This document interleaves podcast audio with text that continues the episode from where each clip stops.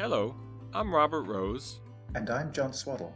Together, we launched the Institute for Integrative Conservation at William & Mary in January of 2020. The mission of the IIC is to cultivate an inclusive community of creative leaders to deliver innovative solutions to the world's most pressing conservation challenges. We will achieve this mission by bringing together global expertise, diverse perspectives, and an entrepreneurial mindset to address emerging issues in a rapidly changing international environment and strengthening the connections among people, communities, and nature to prepare the next generation of bold, compassionate, and principled conservationists to adapt and respond quickly to challenges as they arise.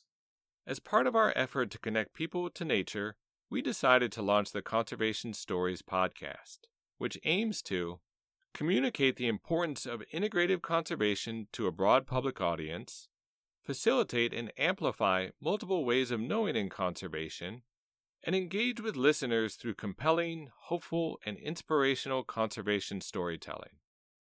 For our fall 2020 season, we speak with Pamunkey Tribal Liaison Ashley Spivey to learn more about the past, present, and future of the Pamunkey tribe's relationship with natural and cultural resources.